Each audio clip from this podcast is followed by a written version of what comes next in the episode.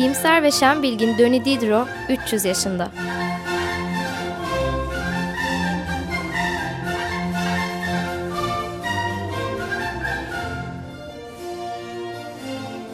Hazırlayıp sunan Evren Asena.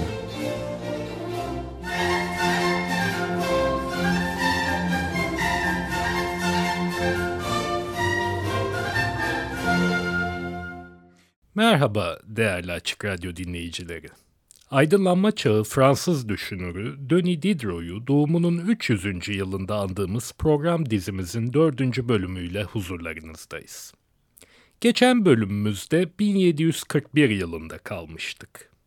Diderot bu sırada 28 yaşında, üniversite mezunu bir papazdır. Ancak mesleğini henüz tatbik etmemiştir, zaten hiçbir zamanda çektir.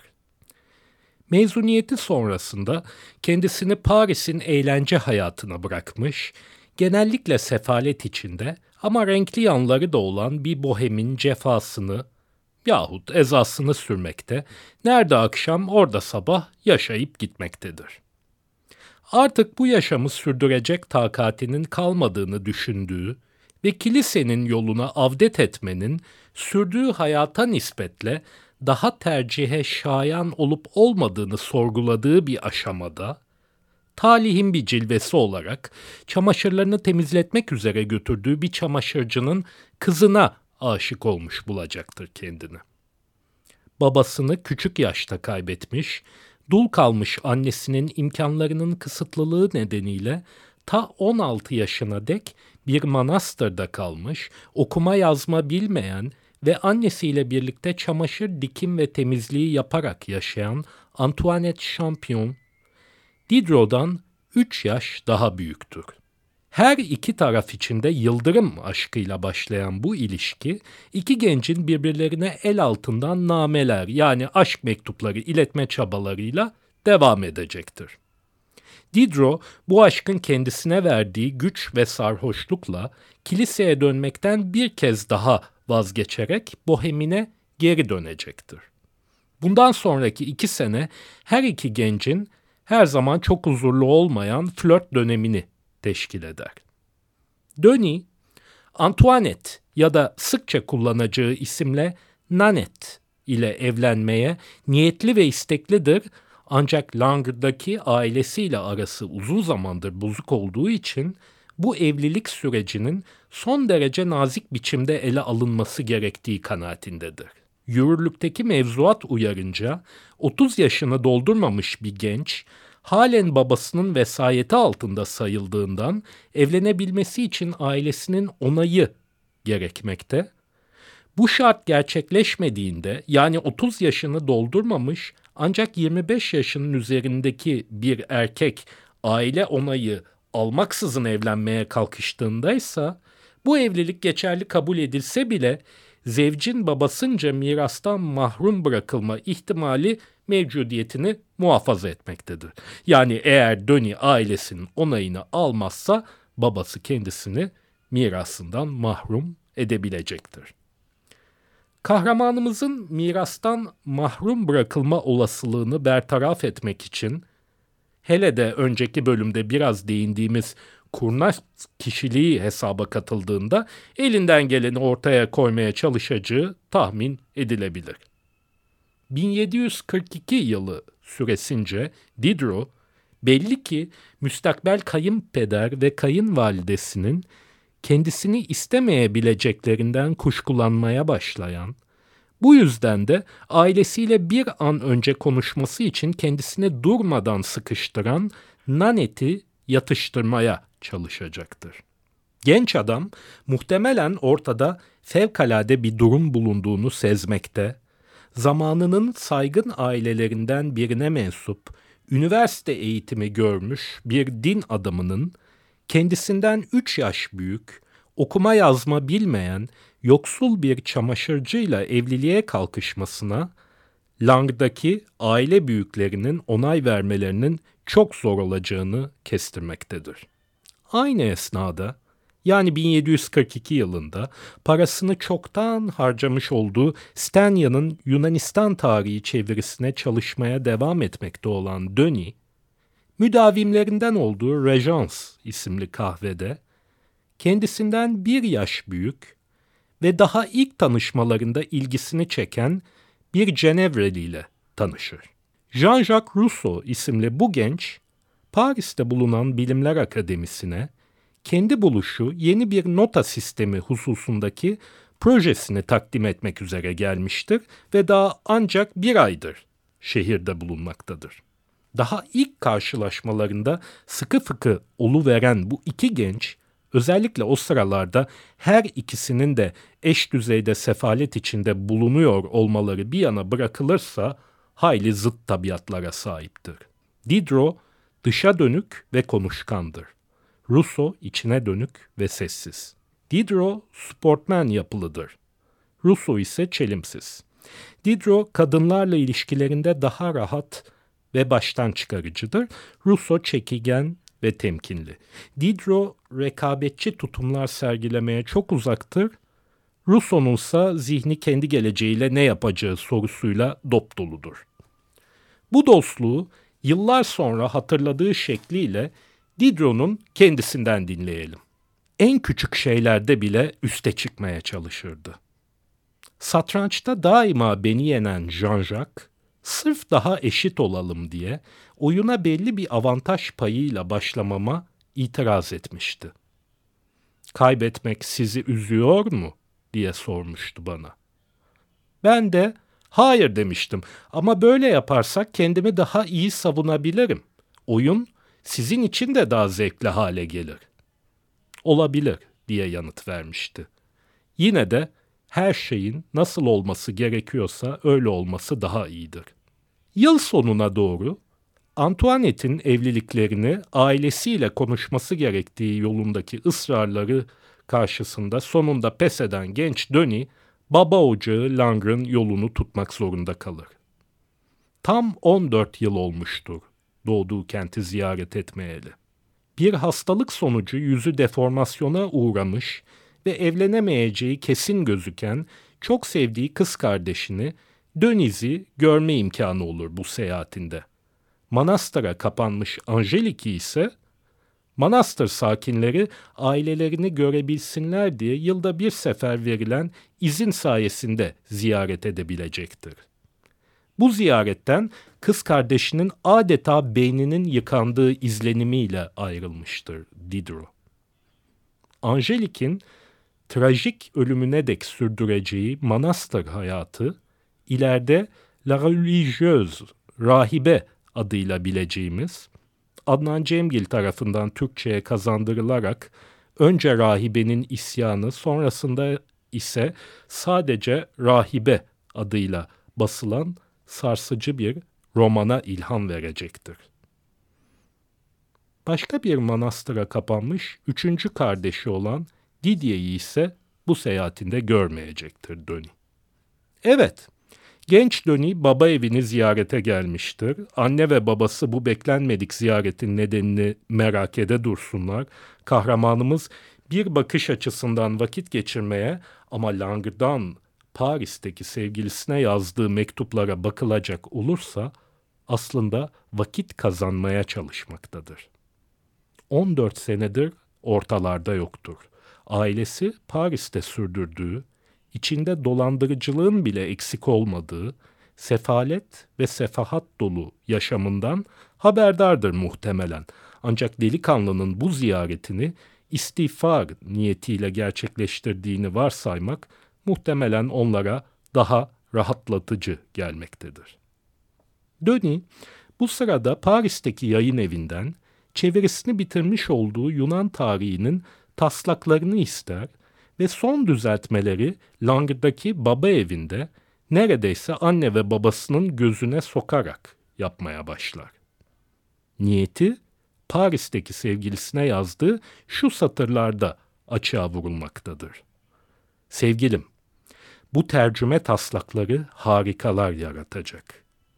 Şimdi geri döneceğimi kabullenmekte zorluk çekiyor gibi görünen anne ve babam, oralarda doğru düzgün bir şeylerle uğraştığımı, bu yüzden de ortada dolaşan söylentilere kulak asmamaları gerektiğine ikna olurlarsa, dönüşümü teşvik bile edebilirler.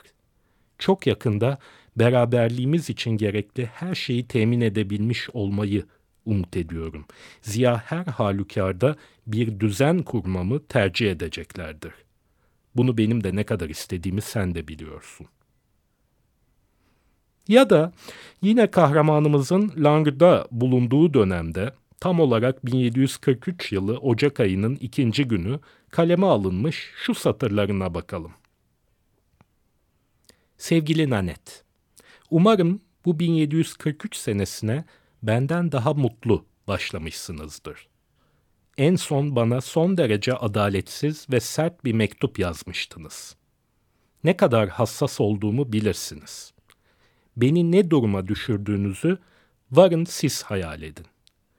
Sizi dünyada en çok seven ve bunca fenalığı en az hak eden insana yaptığınız adaletsizliği tez vakitte tamir etmezseniz en kötü düşmanım olacaksınız. Bana inanın, canımı sıkma işini de başkalarına bırakın.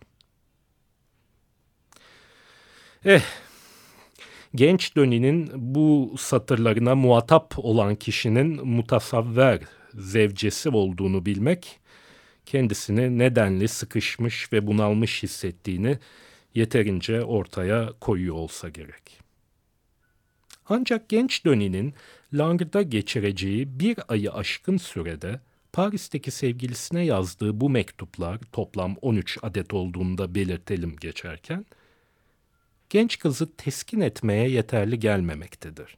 Antoinette ya da Döni'nin genellikle tercih ettiği sevimlileştirilmiş haliyle Nanette durmadan kahramanımızı sıkıştırmakta, her şey yolundaysa neden ailesine açılmadığını, neden Paris'e dönmediğini sorgulayıp durmaktadır.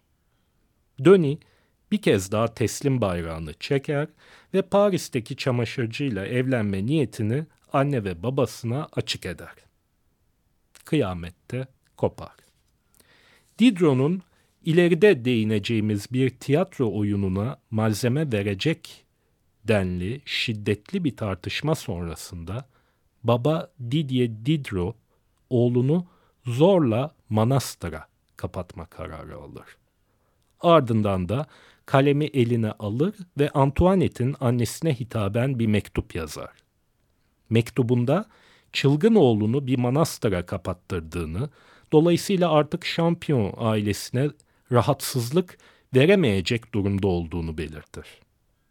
Oğlunun havailiğinden ve bir baltaya sap olamamasından yakınır ve delikanlı velev ki kendisinin nüfuzunu çiğneyerek evliliğe yeltenecek olsa bile aile mirasından mahrum bırakılmış olacağı için bu evliliğin hem kendisi hem de canını yaktığı insan için felaketle sonuçlanmasının mukadder olduğunu söyler. Evet dilerseniz burada bir müzik arası verelim. Jean-Philippe Rameau'nun klavsen için suitlerinden parçaları William Christie yorumuyla dinliyorduk. Bugün dinleyeceğimiz parçayla birlikte bu CD'yi son kez dinlemiş olacağız. Ama ağırlıklı olarak Rameau dinlemeye önümüzdeki programlarda da devam edeceğiz. Şimdi Rameau'nun La Major Suite'inden Fanfarinet başlıklı bölümü dinliyoruz. Tekrar merhaba değerli dinleyiciler. İyimser ve şen bilgin Döni Didro 300 yaşında başlıklı program dizimizin dördüncüsünde kısa bir aradan sonra tekrar birlikteyiz. Bir müzik arası vermiştik. Jean-Philippe Rameau'nun klavset için suitlerinden La Major Suite'inden Fanfarinet başlıklı bölümü William Christie yorumuyla dinlemiştik. Bu bölümde 30 yaşına merdiven dayamış ancak cemiyetin gözünde hala bir baltaya sap olamamış durumdaki sefih ve aylak Döni'nin yani Döni Diderot'un ilk görüşte aşık olduğu çamaşırcı Nanet ile evliliğine giden engebeli seyri takip ediyoruz. Yaşı henüz 30'un altında olan bu nedenle de eğer babasının mirasından mahrum kalma endişesi yaşamaksızın evlenmek istiyorsa, önce babasının onayını almak zorunda olan Döni, 14 yıl aradan sonra Langra dönmüş, ancak niyetini açıklamasıyla beraber hiddetle kendinden geçen babası tarafından zorla manastıra kapatılmıştı. Geçerken belirtmekte fayda var. Her ne kadar oğlu üzerinde vesayet sahibi olması hasebiyle onu mirasından mahrum bırakma hakkı mahfuz olsa da 30 yaş arifesindeki bir genci zorla manastıra kapatmanın o dönemin adet ve kaideleri uyarınca bile hukuksuz olduğu tarihçilerce üzerinde ortaklaşılan bir husus.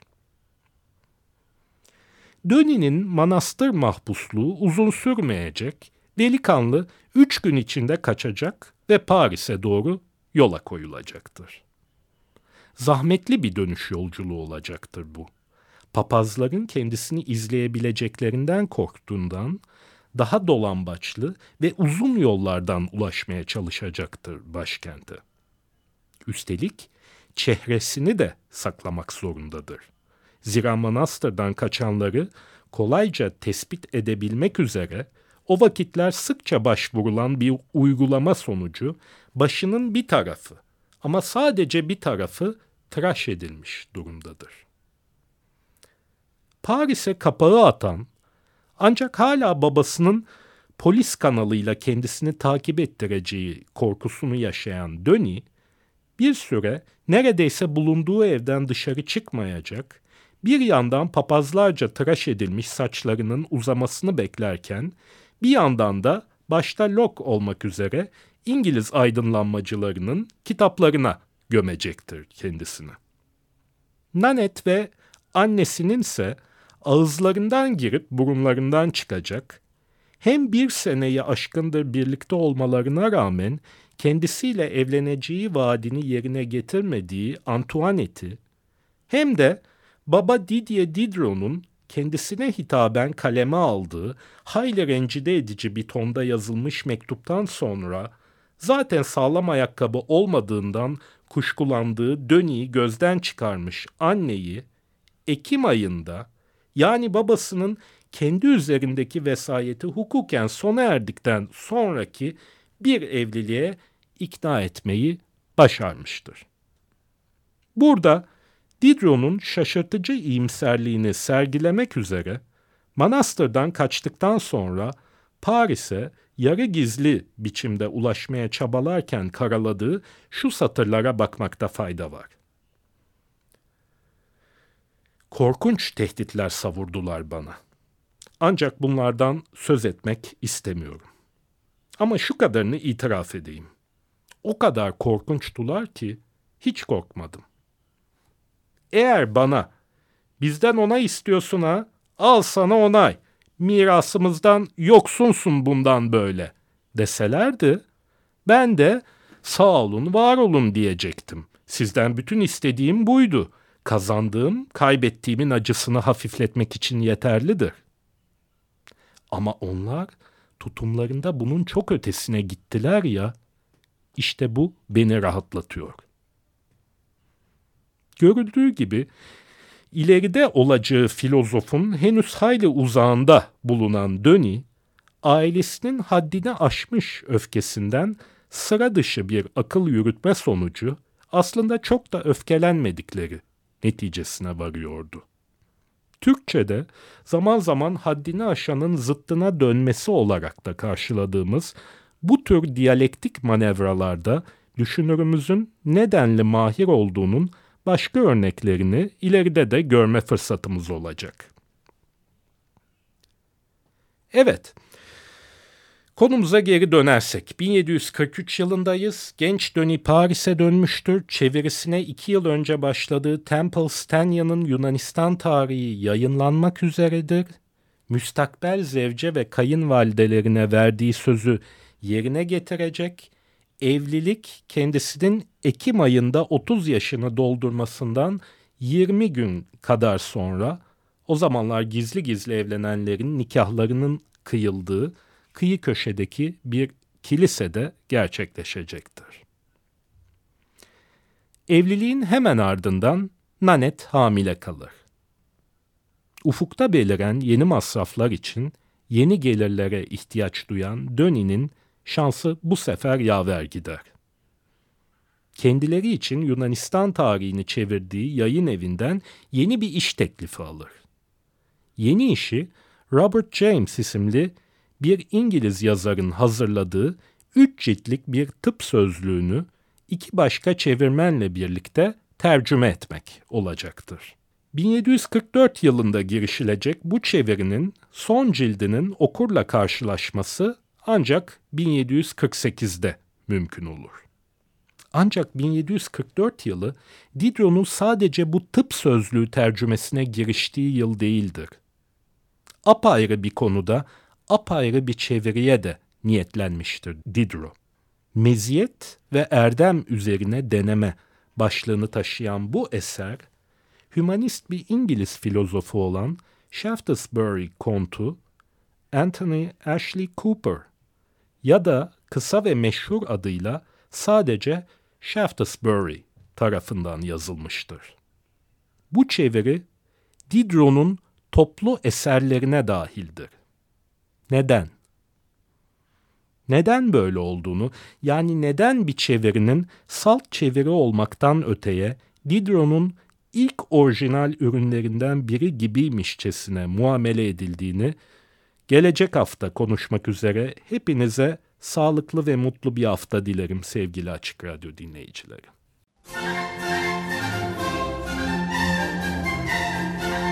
İyimser ve şen bilgin Döni Diderot 300 yaşında.